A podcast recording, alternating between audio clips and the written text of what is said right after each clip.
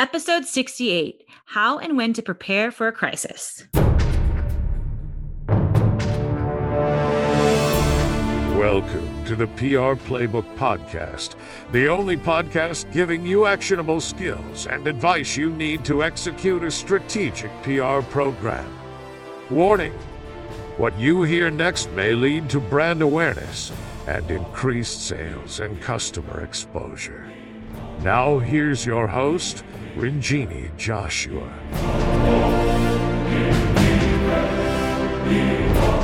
Hello, and welcome to episode 68. I know it's been a minute. I'm sorry for the delay. I love a good crisis because in a crisis, it gives you a bird's eye view of what is possible that could happen that's bad.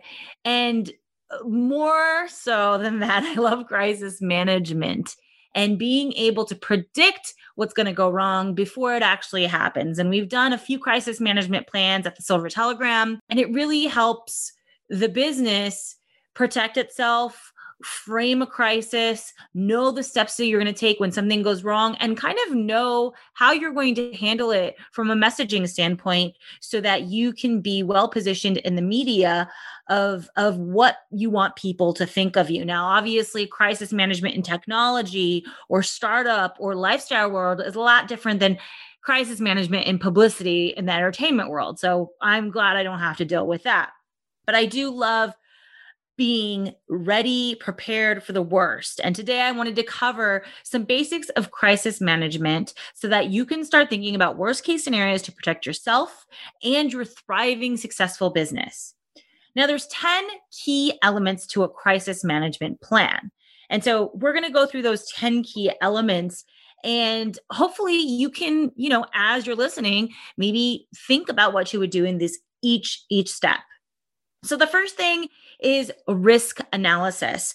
The first thing you want to do is figure out what are the risks that could happen to your company. Is it a trademark issue? Is it a customer service issue? Is it um you know if you if you have a warehouse, could there be a fire? Is it an employee issue? So lay out I usually like to start small, lay out five crises. Um, maybe that's maybe that's not small, but five crises that are the most worrisome for you at night. Um, things that you worry about happening to your company. Number two, activation protocol. So now, as soon as something happens, your warehouse is on fire, what do you do? What is the next step?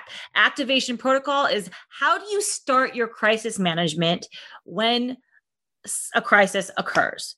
So that's the next step of thinking. Okay, what's the first process? Three, chain of command. I love this exercise of building out the chain of command because it's a great way to kind of identify who's who in your organization and who's going to be responsible for what. So, the chain of command is who's going to be responsible for sending out emails, who's going to be responsible for calling the police, who's going to be responsible for um, blocking off the area. So, these are the things that you need to identify. Number four, command center plan.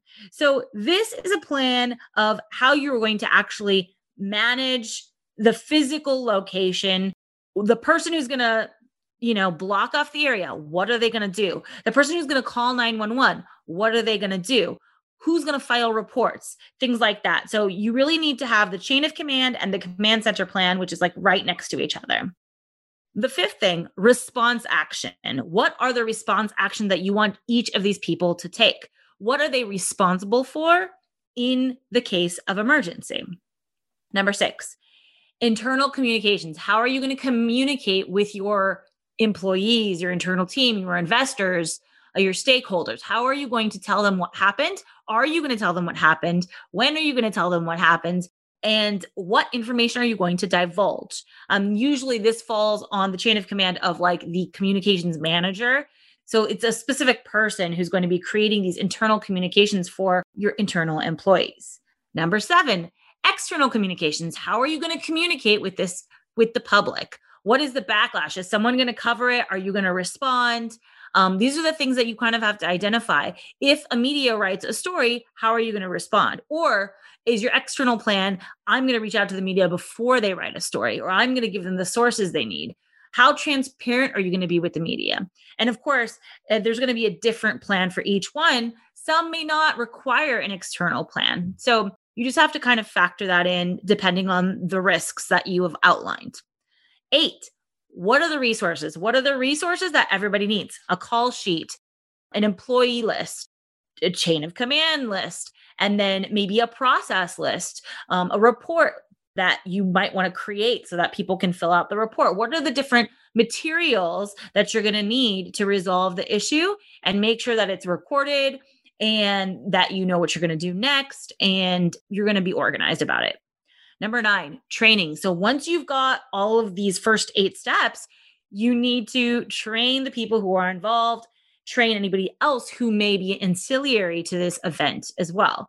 So um, training is really important because let's say you have a crisis and the person, the communications manager, doesn't even know that they're supposed to do certain things. You know, it's not going to get done properly. So make sure you're communicating your plan with all the key constituents it's also great to have the plan somewhere in a public drive, like on Google Drive or in Dropbox, not public, but internal drive, so that everybody internal uh, to your organization can access it and understand what the plan is if something goes down. 10 review your plan okay this is where people make a plan they edit it they finalize it they spend all this time and money to like really get it nice and right and they don't review it. You cannot have a plan that's five years old. It's probably not relevant. My recommendation is to review your plan every six months and make sure that the people who are a part of that plan are still there. I think that's the biggest thing and the gap that we see when we look at crisis communications plans. Half the people are, don't even work there anymore. So make sure that you review your plan every 6 months. And and when you review your plan, you're also reviewing the risks. Maybe you are factoring anything that happened in the last 6 months or the last year and updating your activation protocol and chain of command and all your different plans and your communications in result of something that actually happened or something that you saw happen somewhere else. So updating this plan on a regular basis is a good idea. So I'm going to go through the quick 10 elements. Number one, First, assess your risk. Number two, what's the activation protocol? Number three, who's in your chain of command? Number four, what is the command center plan? Number five, what are the response action plans? Six, how are you going to do internal communications? Seven, what are your external communications?